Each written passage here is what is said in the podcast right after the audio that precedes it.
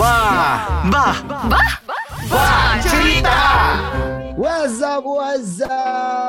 Hello guys. What's up? So ini adalah Bah Cerita bersama dengan Atnan, Jean and Sam. So, untuk yang mendengarkan kami sekarang ini, saya Atnan. I'm originally Sabahan. Memang orang bilang full Sabahan. And we have Jean and Sam. Jean. Hello, I'm Jean.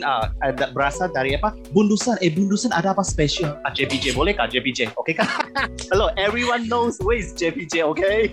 Yeah, for Sabahans we know where is JPJ.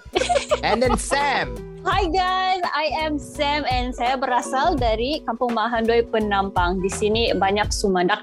Boleh kami kita terus? Boleh lah. Dia cakap dah Sumandak. Okey, Sumandak Sam. Boleh. Tiada masalah. Tapi kalau di Sabah ni memang cakap pasal Penampang saja. Memang everyone knows Penampang lah. Sebab kalau every year sebelum PKP, sebelum ini, kita tahu orang akan sambut keamatan di mana KDCA. Lagi kalau bukan KDCA. Betul. Otopat lagi. Itu orang bilang. Gitu. Jadi hari ini actually kami mau cerita-cerita lah pasal Sabah as generally pasal Sabah, tapi lebih mendalam, lebih detail, lebih terperinci sebenarnya kami mau cerita pasal apa yang actually orang selalu salah faham pasal Sabah, apa yang people think about Sabah outside from Sabah. Jadi selalunya lah kan bila kita cerita pasal Sabah, macam saya sendiri, benda yang paling saya tidak boleh brand. Saya pernah kerja di Semenanjung, pernah study di Semenanjung. The basic thing, and I believe everyone know about this. Orang selalu tanya kita, dia orang bilang, kamu orang Sabah tinggal atas pokok kah? Itu paling pertama, paling basic.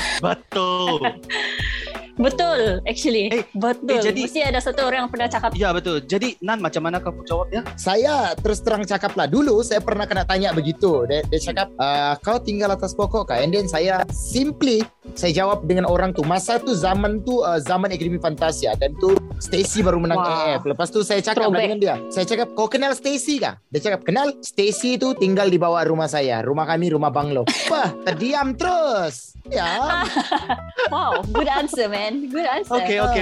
If you Jin, kalau kau sendiri, apa yang orang di luar daripada Sabah yang biasanya salah faham ataupun you cannot brand lah bila orang cakap pasal Sabah ni? Pernah kawan saya kan, dia tanya saya, kamu pandai berenang kah? Saya bilang, ya pandai. Kenapa tanya soalan macam tu? Dia bagi tahu saya, bukan Sabah pulau kan. Our Borneo is a pulau. Bukan, yeah. Saya takut kalau dah tenggelam. Ya. Nanti kalau dia tenggelam, jadi saya rasakan kamu orang Sabah, orang Sarawak memang pandai berenang tu. Then I like, what? Saya rasa dia rasakan kita kena humban dalam air terus lepas kena lahir kan begitu. Terus kena belajar berenang. Ya Allah. Aku then I look at my friend, then I say, I know how to swim. Hopefully won't tenggelam lah. I say, okay lah. Kalau kau Sam, macam mana? Kalau saya, yang paling kena brand lah kan. Untuk saya, banyak kawan saya bilang, orang tidak boleh percaya bah. Kenapa Sabah banyak betul Sumandak? Banyak yang betul atau tidak? Betul. Dan sebab saya di sini kan, jadi kami mesti mama. Ya, banyak Sumandak. Memang banyak Sumandak. Yes. Am I giving pressure to you guys? I'm sorry. Come on guys. Ya, begitulah. I mean, kita kan ada untuk ngadau. So kamu tengok semua kontestan kita dalam untuk ngadau. Of course, semua ada kecantikan dorang sendiri. Semua ada macam lembut cara dorang cakap, muka pun putih, semua begitu kan. Itu macam ada standard lah dorang bilang. Ada macam kau tengok dibudakan, kau bilang, ni orang dari mana ni ya? Saya rasa macam orang Penampang kah, KK kah begitu. Boleh camba muka begitu. Gitu. Dan kan ada kawan saya bilang juga kan, kenapa Sabah ada undung ngadau? Saya bilang, well, this is a special, the unique of Sabah. Yang tempat lain dia ada lah. Gitu. Yeah. Kita saja. Tapi kan bila bercakap pasal Sumandak lah kan, I also memang setuju lah dengan Sam. Di Sabah ni we have a lot of beautiful and pretty Sumandak. Sebab kenapa? Kita tahu di Malaysia ni ada ramai artis-artis terkenal yang memang celebrity, have a lot of followers dekat Instagram. And kita di Sabah ada ramai Sumandak Sabah yang their faces hampir sama dengan all the celebrity. Bukan di Malaysia, saya ada juga yang sama dengan artis-artis from luar negara. Bagi contoh. Contohnya kita ada Hosea Niki Won. Kita ada Hosea Niki Won yang pernah viral muka macam Marian Rivera daripada Filipina. And then we have Fantajero muka macam Selena Gomez. And we have a lot lah, banyak lagi sebenarnya. Ya, betul. So, kita sambung cerita lah. Macam saya lah kan sendiri. Kalau macam bila saya berada di luar Sabah lah, macam for me mostly saya berada di Semenanjung. Saya punya cara untuk detect orang Sabah ni sangat senang, sangat simple. Kalau kau berada di luar Sabah, kau mau detect orang Sabah, kau tengok saja. Kalau perempuan, when you see a girl, kau tengok saja. Kalau putih-putih, muka macam Korea, ada sepet-sepet mata sedikit, kompom orang Sabah. Itu kompom orang Sabah. Kalau lelaki pindik-pindik, tagap-tagap, sado-sado. Lepas tu ada tato di tangan. Kompom 100% Sabahan. Perempuan pun banyak tato yang Sabahan kan. Makin banyak yang ada tato sekarang ni, tapi yang betul lagi. Betul. Dia because kan di Sabah ni macam mana macam apa? Tato is one of macam kita punya culture lah kalau di Sabah kan. Because kita orang bilang di Sabah ni suka simpan something ataupun sematkan something from the tattoo. Kalau macam si Sam, Adakah? Saya kasih confirm sini. Oi. Ada lagi di belakang tapi jangan begitu. Okey. Sebab kan kalau saya Kadazan bah. So kami punya family dari previous generation, we all have this belief yang kita buat tattoo kan, yang kita punya moing-moing kita boleh cakap. Gitu. Kita headhunters. Jadi kalau ada tattoo-tattoo semua ni kan, kita macam kuat lah, like we are strong, we are the leaders begitu. So banyak our tradition, yes. So we are protected by our ancestors kalau we have tattoo. Jadi macam terbiasa sudah orang Sabahan sini. So a lot of people are surprised actually yang kita banyak tattoo, banyak orang bertattoo kan. Fenomena lah. Macam kau sendiri Jin, kalau kau berada di luar Sabah, how you detect Sabahan? Senang saja, kau tahu semasa saya belajar di Semenanjung kan, how I difference orang Semenanjung sama dengan Sabahan kan, dengar bahasa dia orang. Adakah dia orang guna i-pepet sama i-taling? Jadi saya belajar di form 6 form 6 di sini i-taling bahasa. Di sini kami memang cakap bahasa kan, kalau di sebelah Semenanjung kan bahasa. Mama. Bahasa. Berapa? Kenapa? Kenapa kak? Kita lain lah. Kenapa? Ya, tapi kan Jin. Macam kau, kalau kau dulu kau bilang kau belajar di Semenanjung, kau ada macam pernah macam try kau untuk macam bercakap macam cara dia orang macam kenapa, bila macam gitu. Kau actually I try to learn, I try to mimic, okay? Kenapa ni ya? Then the next one automatically we back to Sabah. Apa dia? Automatically you know kita ada cakap bahasa Sabah apa? Sabah style. Yes, betul. Tapi kan satu benda paling easier for you to detect that someone is Sabahan when you are in the airport. Bila kau berada di airport, contoh macam KLIA, kau mau detect Sabahan senang. Kau pergi beli roti, and then you see someone bring a big bag dengan penuh dengan roti, itu confirm Sabahan punya. Butuh 90% tu kak. I am guilty of it. Yes. Okay, I'm very guilty.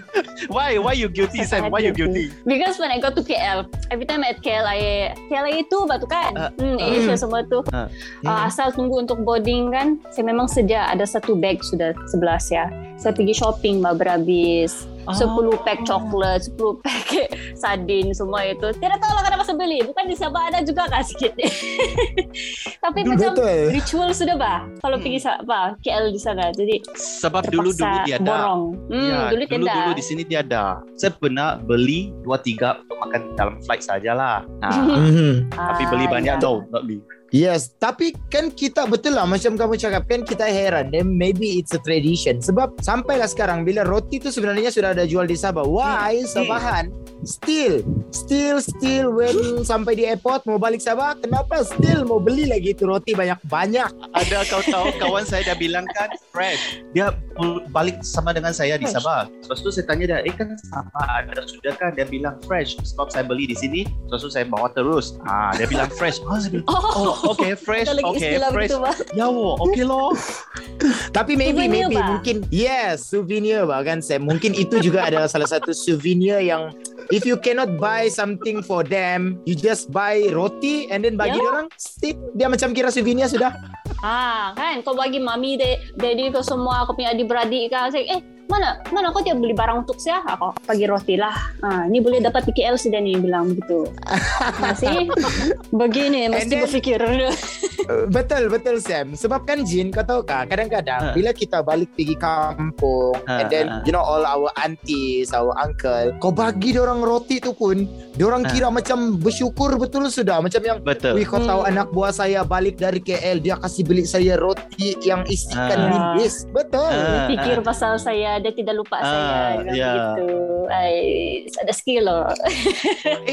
Next time kan tak perlu beli dari KLIS sudah kan. Balik sini lepas tu pergi kedai roti beli untuk orang pun. Pergi beli sini. Betul. Kalau lupa. Aduh, ada life hack lah juga. Astaga. Itu betul. I didn't think of that. That was a good idea. Ya, betul. Sangat-sangat orang bilang kan macam aku pun impress lah bila dapat idea yang macam segitu. Cuma kan aku terfikir, kadang-kadang kan bila aku berada di luar daripada Sabah, mostly memang Semenanjung lah of course. Sebab I have a lot of experience berada di Semenanjung. Selalunya, kita punya orang-orang di Sabah ni, dia sangat terkenal dengan the words, you know kak, pindik-pindik tagap lah. You know the sentence, the words. Bila kita cakap pindik-pindik tagap, all the people outside from Sabah, diorang akan expect macam all Sabahan is pindik-pindik tagap, termasuklah perempuan. Itu yang paling biasa diorang punya salah faham, because kau tidak boleh cakap macam semua orang Sabah ni pindik tagap. Mungkin lelaki yes, because pindik tagap sebab kuat kerja, pergi ladang apa semuanya, and then memang sado-sado lah. Tapi perempuan, jangan kamu ingat perempuan pindik tagap kalau Sabahan. Tengok pageant, model-model semuanya yang join. You know, all the pageant tinggi-tinggi bahkan Sam. Semua tinggi, tapi ini saya boleh relate lah. Adalah Sam Putih. Saya rasa saya kategori pindik tapi bukan tagap. Dulu ada tagap sikit, tidak sudah lah. Tidak. Tapi it's okay Sam. It's okay. It's okay. Sebab walaupun kau pindik, tapi kau still masuk dalam kategori sumandak yang putih-putih, cantik-cantik macam Korea, macam Chinese. Happy dia. Wow, terus. Adnan is saying this to me. Wow, I think myself. Thank you Adnan. Okay, you made my day. Thank you man. Kita bukan apa Jin, sebab kita kena puji perempuan-perempuan Sabah ni. Macam Jin sendiri, Jin as a Chinese, mesti of course kau ramai kawan Chinese Sabahan yang lawa-lawa cantik-cantik kan? Ada betul, ada. Ya. Fashionable. Yeah. Dulu saya betul. Dulu saya pergi sari kan sebab aku just saya tu kan my course lebih traditional sikit lah. Bahasa Cina kan lebih traditional. So mostly kawan perempuan saya kan semua pun dia macam nerd lah, a bit nerd punya lah. Tapi tiba-tiba masuk satu perempuan yang fashion, so fashion, and then everyone looking at her, and then baru saya tahu dia dari Sabah. Memang cantik sebab dia ada mix. Kacukan. Dia mix. Betul. Apa kacukan dia? I think it's Cina sama Kadazan. Kadazan. Putih-putih kulit. Okay. Tapi kan kalau macam kau lah Jane and Sam, kan kamu perasan kan di Sabah kan memang betul kita ada banyak orang yang we have a lot of mix. Kau rasa kau setuju tak Sam? Memang. Saya setuju actually, and I'm quite surprised honestly. Yes, even me sendiri. Actually saya ada banyak mix. Kau banyak mix? Yes, saya banyak mix, betul. Because saya, satu, saya actually Bugis. And then, my father actually dia Jawa Bugis. But my mom dia Bugis. Actually, my mom is Bugis Belanda sebenarnya. Oh, okay. Bugis Belanda, so special. Wow. Ya, banyak mix. Tapi kan mungkin kamu tak percaya lah saya Belanda. Mungkin from my mom punya part, mungkin dia punya Belanda tu sudah kurang. Sebab my mom dapat the mix Belanda pun dulu sebab dia pernah pergi Belanda jalan-jalan. Tiada apa-apa pun sebenarnya dia. Cuma jalan-jalan sih. Tiada mix yang betul-betul punya real. Tiada. Jangan percaya. Ya, ampas nih. Betul-betul saya percaya. Ni. Hello. Yeah, talking about mix kan, because we talking about mix kan, that's why you know what I realized one thing di sebelah during my study kan, orang Cina dari Semenanjung lah, dia banyak kawan yang non Chinese. Sebab kan di Sabah kita memang semua I can kawan you. Yeah, that's why when dia pergi sudah di Semenanjung kan, it's easy for us. Okay, I actually we don't care what race are you as long as we can make friends. That's all. Simple kan? Exactly. Simple, either that betul. Or we can call each other boss all of them. Eh, betul. Boss kopi pink satu. Nah, betul. betul. Eh, boss lah. Semua jadi boss kau walaupun you know, bukan pun boss kau bah. Ah. So bila siapa yang kawan dari Semenanjung dengar panggil waiter or waitress di sana kedai makan, sebilang boss kasi maitan boss. Nah, maitan kasi mix lagi kan. Bilang, boss. Is it really your boss kah? Say, no, it's just what we call each other boss tu ni mah. Yes. Betul. Itu yang specialnya pasal Sabah kan, everyone in Sabah is boss. Tapi bila sistem cerita pasal went to restaurant, pergi makan, you panggil semua orang boss kan. Saya pernah sekali my friend lah daripada Semenanjung, dia boleh tanya I macam ni because kita di Sabah kan we have a lot of macam traditional punya food bah. And then our traditional punya food ada yang dibungkus guna daun, ada yang you know kena makan di bambu and so on begitu kan. Jadi bila dia orang nampak, dia orang tanya, "Di Sabah bah, kamu memang makan pakai daun kah? Lepas tu kamu punya makanan yang alam-alam semula jadi," kata dia. Terus saya cakap dengan dia, "You are so wrong. Kenapa kau datang Sabah? Di Sabah lah sebenarnya syurga makanan." Kalau kau makan di sini kan memang jadi ular sawah, confirm. Tidak boleh tidak makan. Betul. Tapi lagi sedap kan? Kalau makan dari daun actually. Iya, sebab orang mungkin orang tidak paham sebenarnya. Kalau kamu mau tahu, di Sabah ni lah ada macam-macam makanan yang kamu sebenarnya sendiri kena rasa. Hinava. Lagi Muhau. Bapangan. Butan. Butan. Pirasakan. Yeah. Eh, tukar dazan. Apa lagi? Banyak. Bosso. Yes. Saya tidak pernah makan bosso lah actually. Ya, saya pernah coba tapi saya dah tahan. Rasa. Ya, itu saja yang kuat lah. Terpokik bah. Adnan, kau pandai makan bosso? Saya pandai makan. Tapi kan satu sajalah saya mau cakapkan. All of this food kan semua orang boleh makan and it's boleh dikatakan halal lah. Tapi kan lagi best kalau macam yang kamu mencari yang non halal food kalau di Sabah ni. Come on lah, mustahil kamu tidak tahu. Jin, what's your favorite food? Dah. Tell us. Hari tu bah, di office kan cakap sama dengan si colleague kita bah. Saya bilang, Sinalau bakas bah. Sinalau bakas tu kan sama saja yang ada kan, dia bilang ya.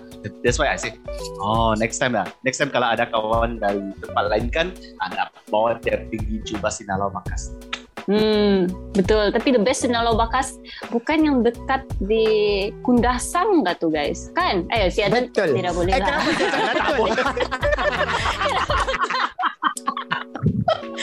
Oh my god, tidak because ini mungkin daripada kawan-kawan sendirilah cakap. Dia orang cakap memang there is the best punya Sinalau bakas and kita semua tahu as a Sabahan. Sebab kita di Sabah ni kita very open when kawan-kawan cerita pasal benda tu. Ya. Okay.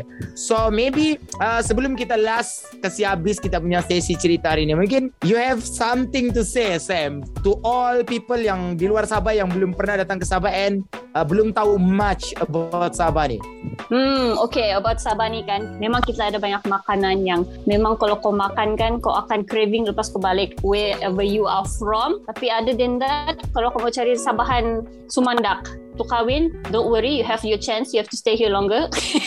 Jangan putus asa, memang boleh itu. And lepas tu I think kalau kau datang sini memang worth it kau cuba mendaki Gunung Kinabalu, even though saya tidak pernah honestly, tapi saya ada plan, tapi kau tahu lah sekarang ni dah boleh kan, tapi cubalah daki Mount Kinabalu. It's an experience that I've heard is unlike any other, it's amazing. So kalau kamu datang, kamu naik Gunung Kinabalu, orang kami panggil Aki, kita panggil dia Aki kan London, gitu. Yes, Eugene. Yeah. When Sam talking about Kinabalu kan, that's why I want to say jangan fikir semua Sabahan pernah mendaki Gunung Kinabalu. Actually banyak lagi belum. So when you come over, you can invite us. Kita pergi mendaki dengan sama-sama lah kan.